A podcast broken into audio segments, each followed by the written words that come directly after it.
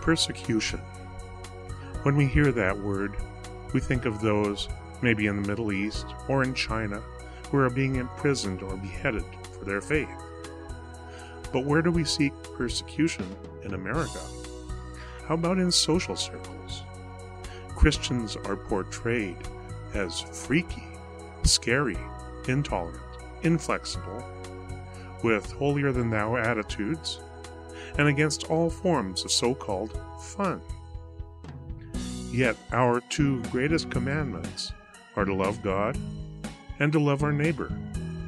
We often are afraid to speak up about being a Christian because we believe we will be looked down upon, ostracized, or maybe even reprimanded for proselytizing. This is our form of persecution. How then ought we to react? How should we live out our faith? What should be our focus? Where may we find encouragement? Hello, and welcome to God's Word for You for today from Liberty Lake Church. This is part one in the new series called 1 Peter Victorious Christian Living Through Suffering. We will look at several scriptures today, so take out your Bible and start by opening it to 1 Peter chapter 1, verse 1 and follow along with Pastor Shane Freese as he sets the groundwork and begins the study in the session titled Encouragement Through Adversity.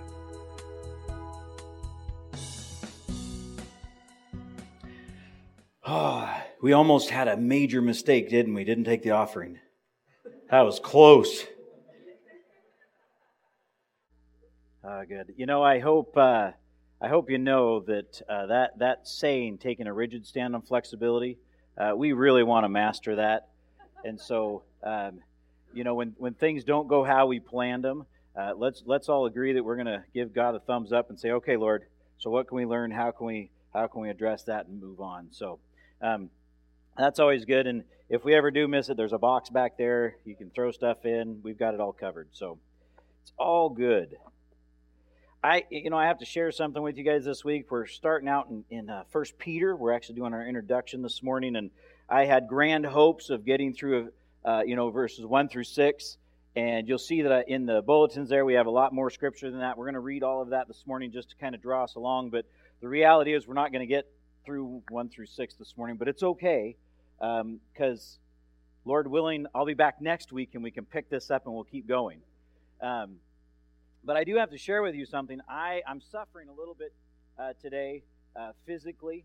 And uh, for those of you that have heard me whine about it this week, I, I, took a little fall a week and a half ago and I hurt some muscles in my back. But the thing that's really traumatizing me today is this thistle that I got from those rose bushes yesterday. It's festering and and it's really really painful. I don't know if you guys have ever had anything like this, but this is miserable. Because when you're trying to hold a cup of coffee in the morning or pour a gallon of milk, uh, it, it, just it, it's bothersome. It's absolutely a thorn in my flesh. Now, I don't know how many of you, as mothers, you guys have probably been, you're masters at dealing with this, aren't you?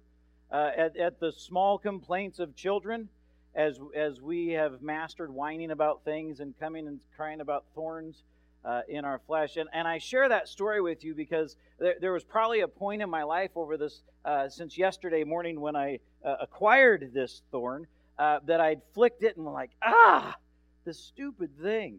Um, and yet, in the text this morning, as we watch what Paul or what Peter's uh, encouraging the believers to, to deal with, he's referencing probably something a little more significant in their experience of pain and suffering than a thorn.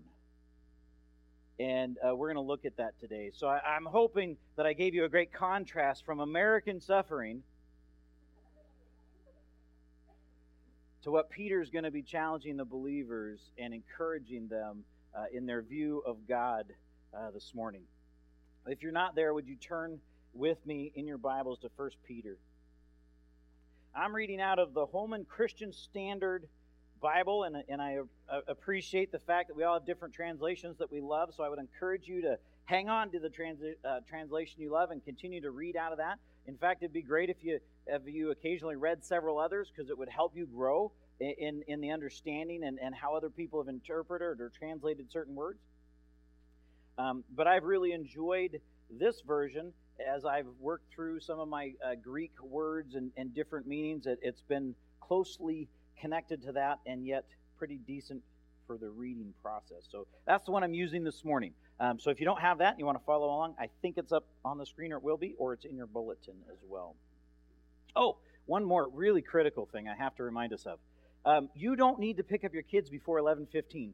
Joy uh, shared our children's director. She shared that with me last week. She's like, "Would you uh, give us a little bit more time? You're getting done too quickly." Got to tell you, that's rarely ever happened in my life that I've had people ask me to preach longer. So, what I want to encourage you to do is if we're done before 11:15, hang out with your friends and spend some time and then go get your kiddos around then. All right? Okay, public service done, and uh, now now we can get back to that. I told you I would not forget, and I don't want to forget. So, 11:15. First Peter, chapter one. Peter, an apostle of Jesus Christ, to the temporary residents dispersed in Pontus, Galatia, Cappadocia, Asia, and Bithynia, chosen according to the foreknowledge of God the Father, and set apart by the Spirit for obedience and for sprinkling with the blood of Jesus Christ. May grace and peace be multiplied to you.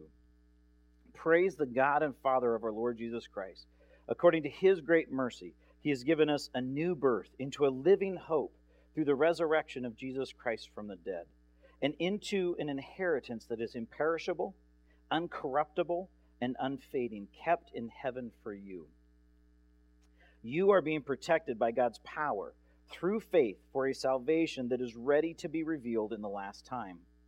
You rejoice in this, though now for a short time you have had to struggle in various trials, so that the genuineness of your faith, which is more valuable than gold, which perishes though refined by fire, may result in praise, glory, and honor at the revelation of Jesus Christ. You love him, though you have not seen him. And though not seeing him now, you believe in him and rejoice with inexpressible and glorious joy, because you are receiving the goal of your faith, the salvation of your souls. Concerning this salvation, the prophets who prophesied about the grace that would come to you searched and carefully investigated. They inquired into what time or what circumstances the Spirit of Christ within them was indicating when he testified in advance to the messianic sufferings and the glories that would follow. It was revealed to them that they were not serving themselves, but you. These things have now been announced to you through those who preach the gospel to you by the Holy Spirit sent from heaven. Angels desire to look into these things. Father, would you guide us and direct us in your word this morning? I pray that you would clean our hearts, clean our ears, and help us to hear and see what you are doing. That you would teach us and cause us to grow according to your will. In your name, amen.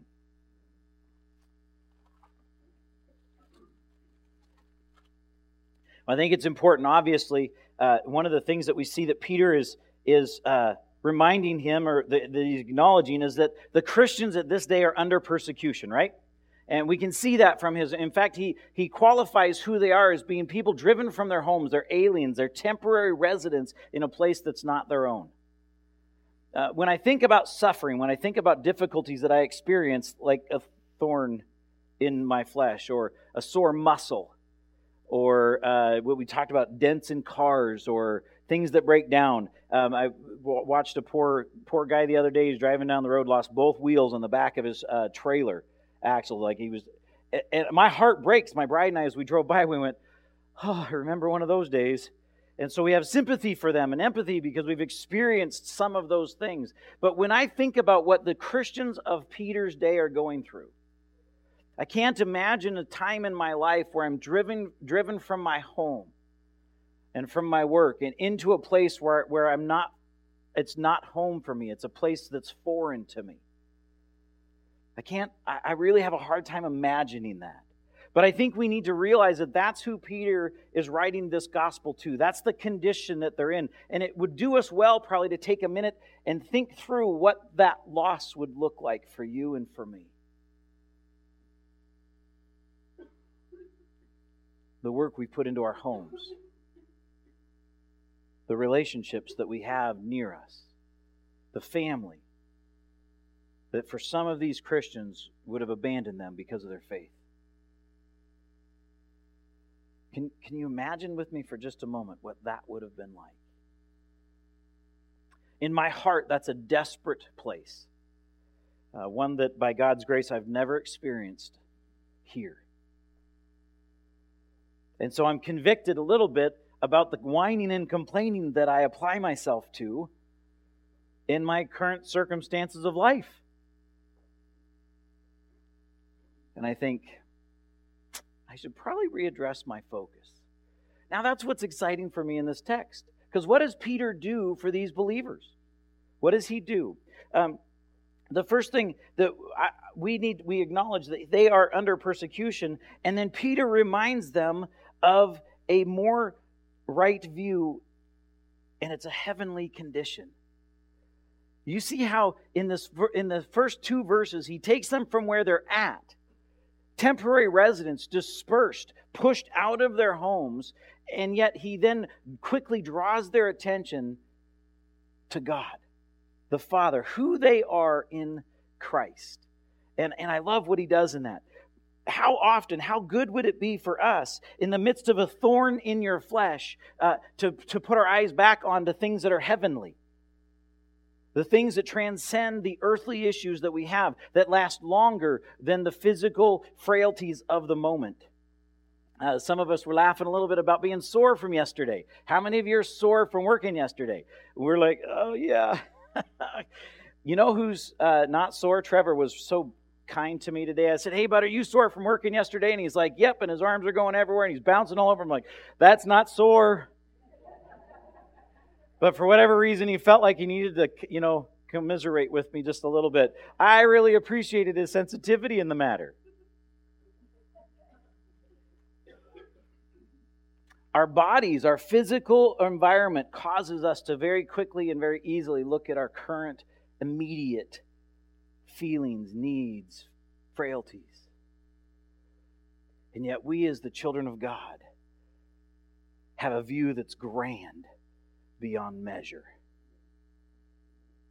And Peter challenges, encourages, and points the faithful Christians of this dispersion to that truth. The first thing that we see that, that Peter says is that we are chosen. Now, I recognize, I, am not sure what background you guys have. Please don't panic. We are not going to uh, get into an argument about predestination and free will. If you want to have that discussion with me, come and sit down. Um, I, I would love to have that discussion. Today, we're not going to do that. We're going to assume that these believers had not had the opportunity to hear from Calvin. We're going to take for granted that there were no Arminians in this, in, in, in this environment teaching on these truths. In fact, we're going to assume that very few humans have had the opportunity to interpret and give their opinion of the text that we're reading. So imagine a Christian group that didn't have all the biblical tools and all of the, the textual aids and all of the opinions, if they were to hear from Peter in the midst of conflict and in the midst of persecution, that he would say to them, Chosen according to the foreknowledge of God, the Father, that you have been chosen selected. Look at what Matthew 22, Jesus gives us a picture into this. Matthew 22, verse 14. And, and I want us to recognize that, that uh, in, in my own heart and in how I uh, wrestle with truth, I believe that there's great value here, and I tend to always go to the side of relationship that convicts my heart. And so when I'm looking at these truths and I recognize how Jesus talks about being chosen, uh, there's, there's some truths that really challenge me, and this is one of them. We're only looking at verse 14, but we have to realize that in Matthew 22, Jesus is giving an illustration of what the gospel of heaven is like. He's illustrating or he's, uh, he's giving a picture uh, for his disciples to understand what they should view heaven, the kingdom of heaven coming to this earth, what it's going to be like. And he goes through this wedding feast with a king who has invited all of these people, his guests, and they should show up, but they don't show up. In fact, they're not concerned. They get busy with life and they reject the invitation. And so, as the king's sending out guests, uh, some of his servants are, uh, uh are poorly treated and killed. And as the story continues on through verses, uh, through uh, that first part of uh, Matthew 22, um, we get down to the, to the end of it, and here the attendants have gone out and they've invited everybody. It's no longer just those who are worthy, but it was everyone is invited into this, to this feast. Good and bad, it says. And as they show up at the very end of this, uh, the, the, there are there's a person that is not in the proper clothes and he is set aside. And and i understand you guys there's a whole lot of theology and a great discussion to have around this text. But the point we're going to grab this morning the challenge for me was that jesus then says in verse 14 for many are invited but few are chosen. Here peter's reminding his believers that they are chosen God the Father, through his foreknowledge, has looked on them. He's not surprised by their circumstances. I, I don't know if we really get that. I, I, I know for myself, I'm greatly convicted that there's times I actually respond to God and I'm like, Are you paying attention? He's not surprised by us or our circumstances. We don't surprise him because he knows. He's outside of time and he's seen all of these things. That should give us some comfort. And it should cause us to tremble just a little bit. We're not hiding from Him. But our pain and the things that we suffer for the cross are not a surprise.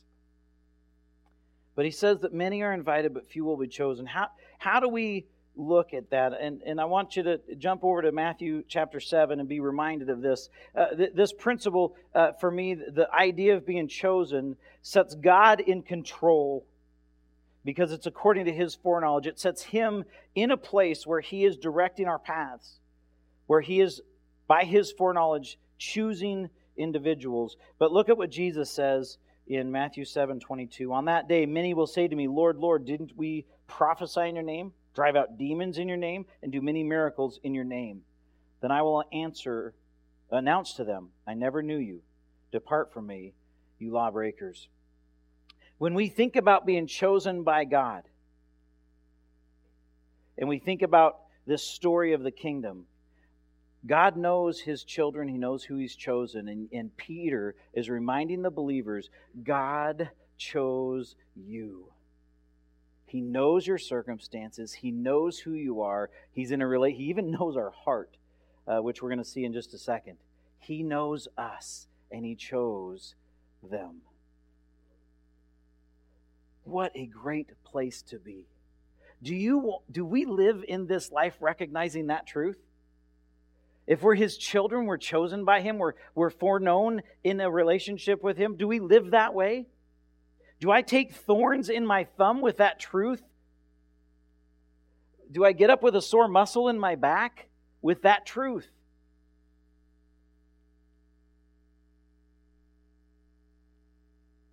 None of you are smiling.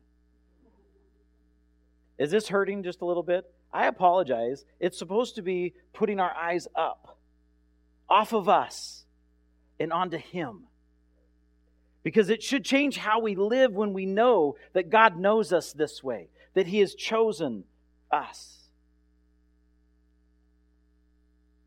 that He's chosen to be in a relationship with you and with me. What an amazing thing. Do we deserve it? No. And yet He chose His children. That's amazing. That's something we share. That's something that should change how we live. Actually, it should change how we suffer, how we celebrate. Look at Romans chapter 8. It's been it's according to his foreknowledge that he does these things. Um, Romans chapter 8, verse 26.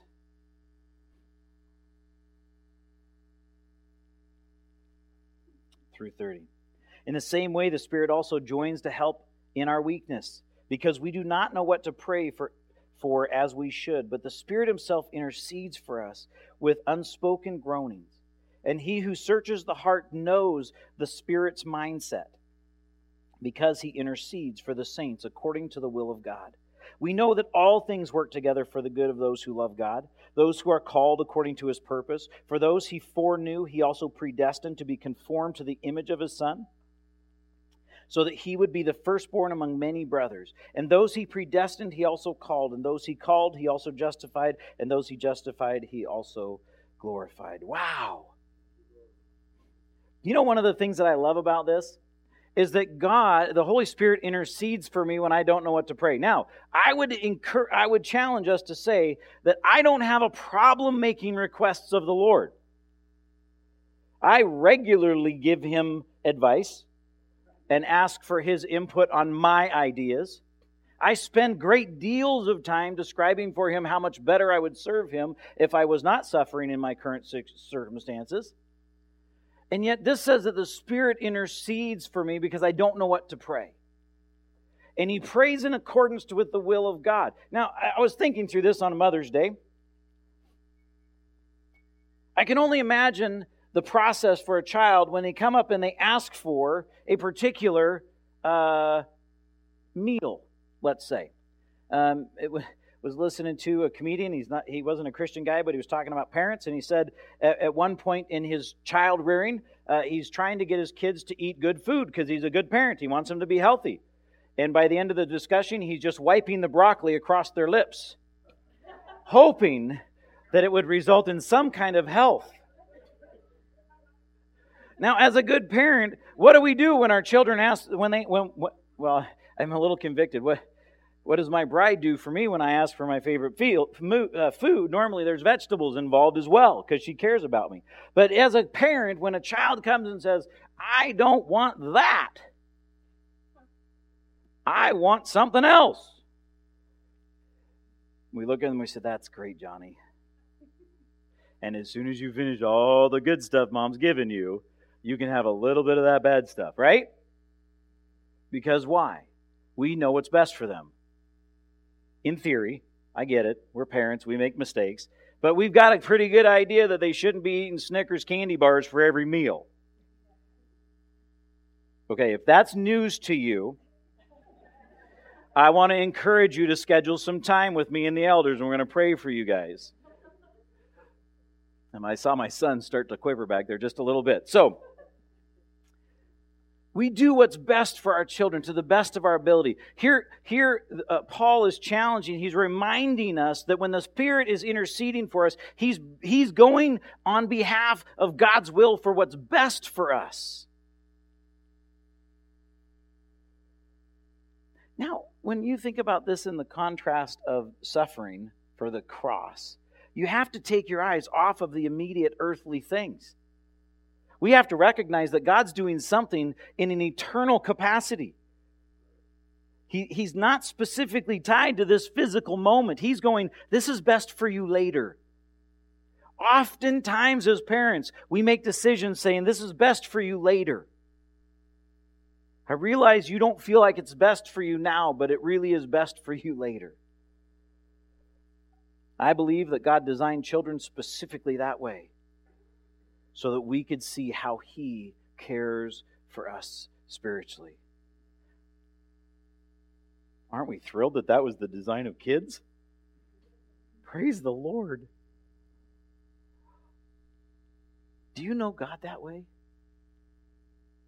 Is this God, this fore God with foreknowledge and that knows knows the beginning and the end. He's not tied to time. He looks at your life as a chosen child of God and he says, Yeah, I'm going to do what's best for you today.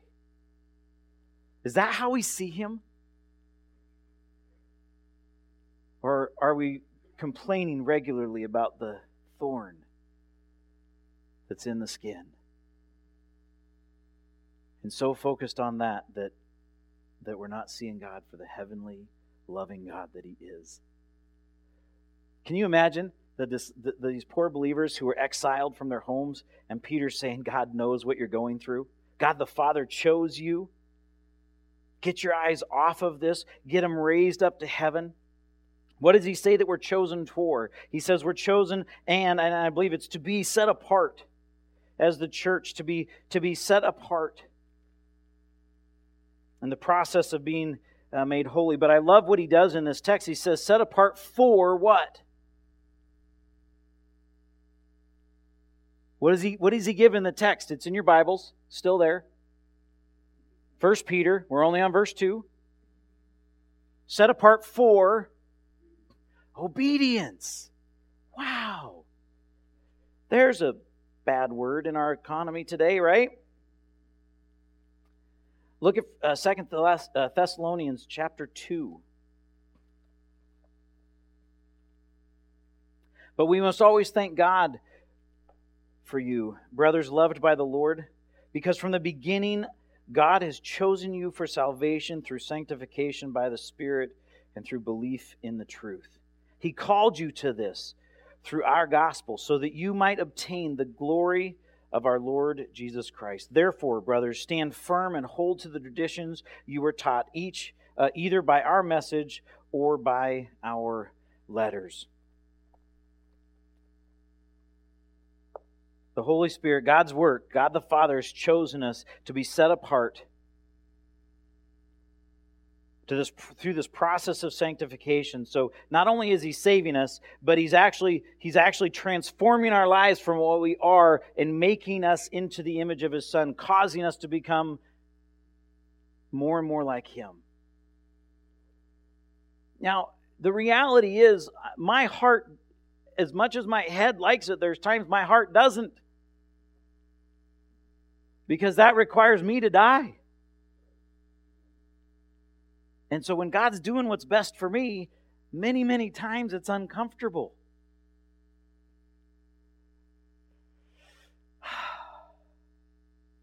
Are you feeling encouraged yet? Yay, God. And yet, when we pull our eyes off of our human condition, when we pull our eyes off of the immediate, we go, but that's a God that is outside of time. The God of the Bible is preparing us for what He's designed us to be in a relationship with Him for eternity. And that's His focus. And I believe that in the midst of our lives, in the midst of the things that we suffer with and the challenges that we experience, we can find great hope when we realize that that's the God that we serve. That this is the purpose of the God that we serve to take us through a process of, of, of being sanctified, of being turned into, set apart, and transformed into His church, His children, in the likeness of His Son. And he says that we're set apart for obedience. And I love this because this is not a New Testament thing. Although we looked at First John last week and talked about the idea that we would know that we are his if we walk like him. Jesus says that if we love him, we will obey him. But I want to show you something that's all the way back in 1 Samuel. It's in the Old Testament that obedience is super important. Can you imagine that? God thinks obedience is a big deal. Look at how big a deal it is to him. 1 Samuel chapter 15 verse 22. Now I got to tell you this is the story Elimelech was one of the bad kings and Saul and the Israelites were sent out to wipe them out. They were supposed to kill everything, to wipe them completely out. They were to take nothing, none of the livestock, none of the possessions. They were to completely destroy them. And right before this verse, Saul's beginning to explain to Samuel, but Samuel, we kept the best of all of their livestock, the best of what they had that was set for destruction. We kept that to give it to God. We were going to follow the instructions you gave us, but we had a better idea. Because what God was going to do was waste all of this stuff. And we would it makes more sense that we keep it for him.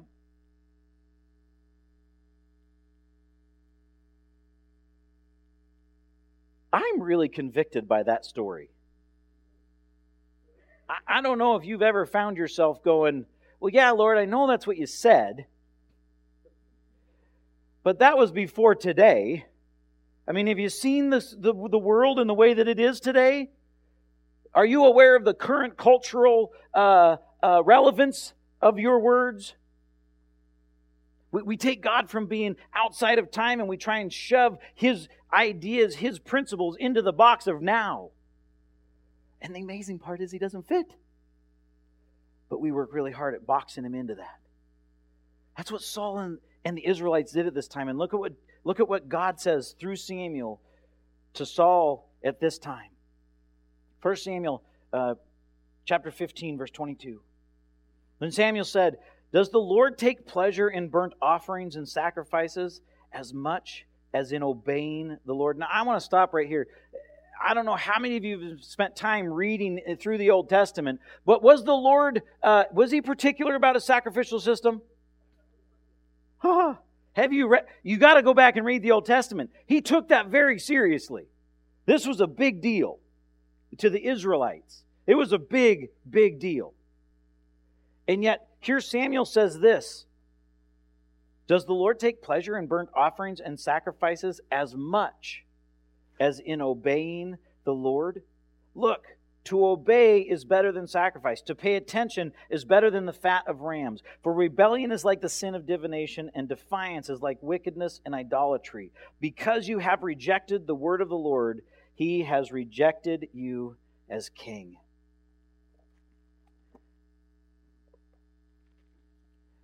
I think one of the things that I struggled with growing up in the church was that my view of salvation, my view of the purpose of God, was to save me,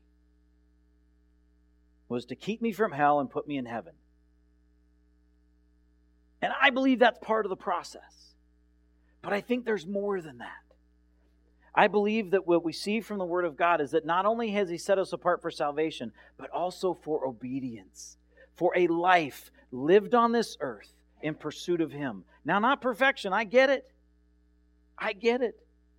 Uh, we shared that with in, in, the search committee process. I shared with the search committee and, and at our. If you guys hire me, you're adding to the problems of this church. It's the truth. We're human.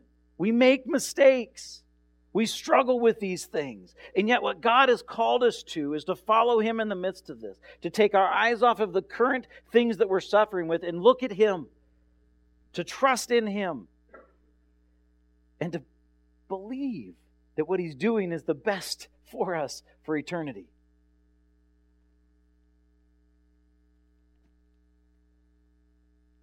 Even the God who is the God of today but the God of the Old Testament believed that obedience was more important than sacrifice, and the sacrificial system was a big deal. Brothers and sisters, I believe that we have to be very, very careful how we take the Word of God. Because I think there are many, many times where we've read things and we've developed a process of taking in a ton of information without obedience following. and we learn a lot of things about Scripture, but it doesn't change how we live. And we should take that very, very seriously. The last thing eternal redemption. I, I love this process. Um, so, not only are we chosen according to the foreknowledge of God the Father, but we're set apart by the Spirit for obedience and for sprinkling with the blood of Jesus Christ. What an amazing truth. Hebrews chapter 9, uh, verses 11 through 14 says this. Now, the, the Messiah has appeared, high priest of the good things that have come, in the greater and more perfect tabernacle, not made with hands, that is, not of this creation. He entered the Holy of Holies once for all, not by the blood of goats and calves, but by his own blood, having obtained eternal redemption.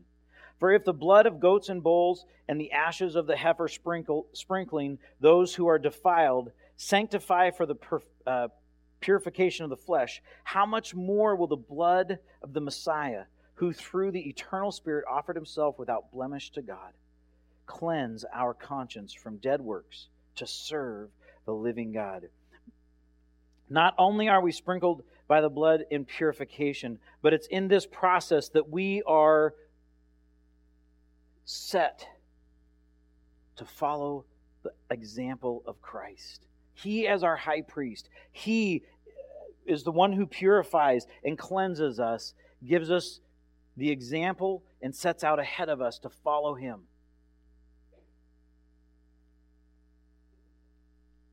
So here's a suffering people, driven from their homes.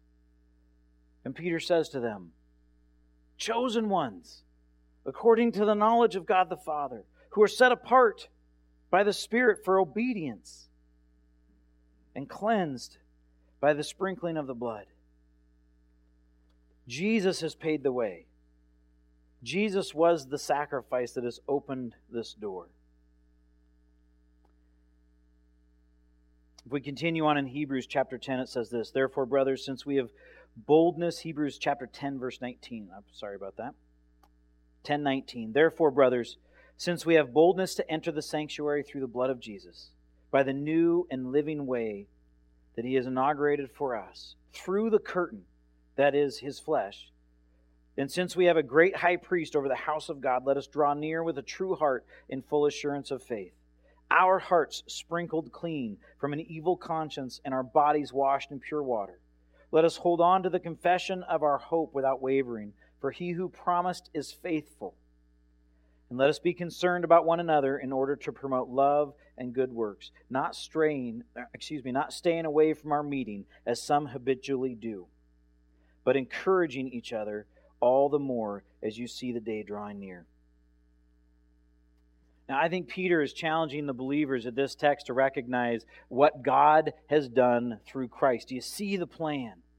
Do you see the hope of the gospel here? You are called, you are set aside, you have been purified by God's sacrifice, by Jesus Himself, His blood has set you right before God. And this is the relationship that you stand faithfully in hope in the midst of all of our suffering, all of their suffering.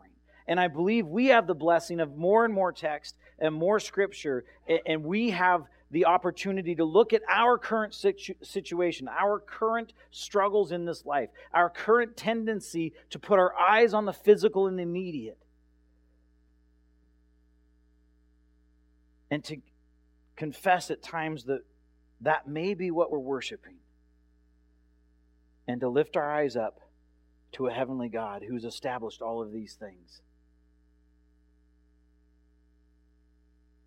Jesus Christ was a sacrifice for you and for me. His blood paid the price. God the Father is directing our steps, our days, even the dispersion of His own people.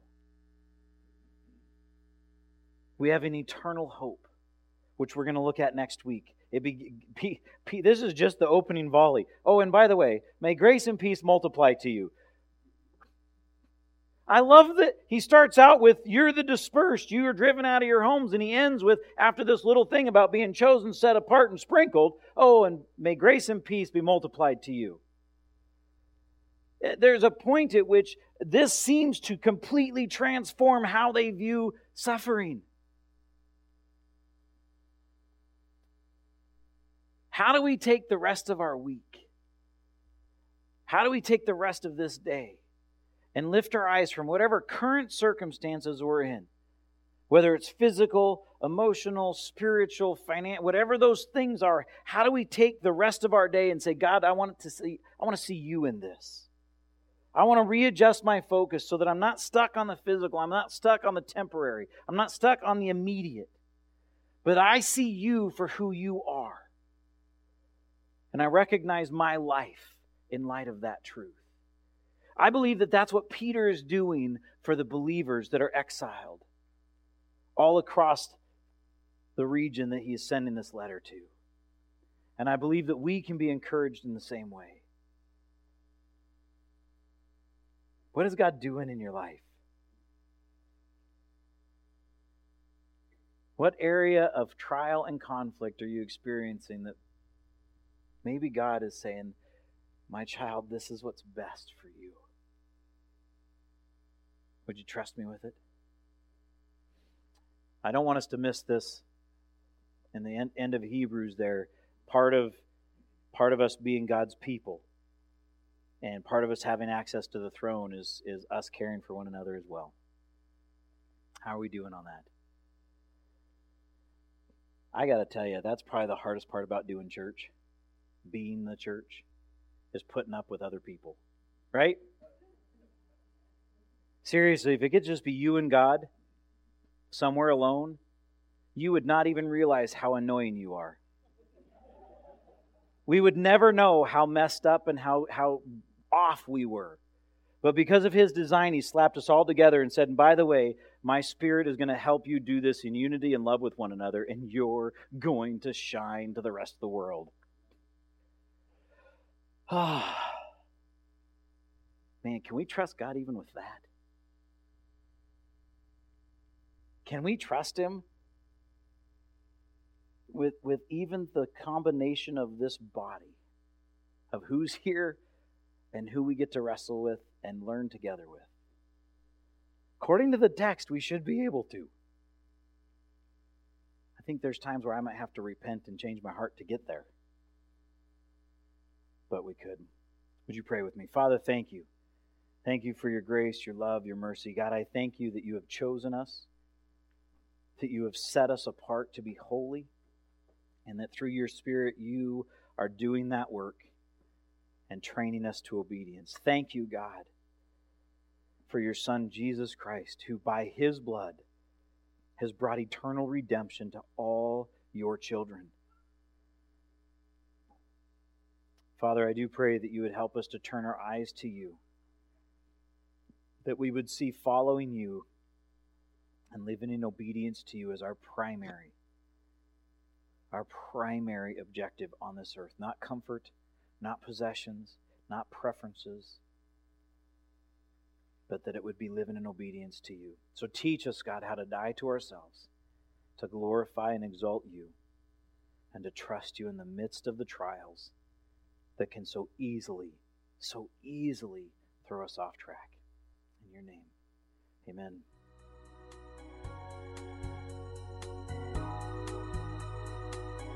Thank you for listening to today's message from Liberty Lake Church in Liberty Lake, Washington.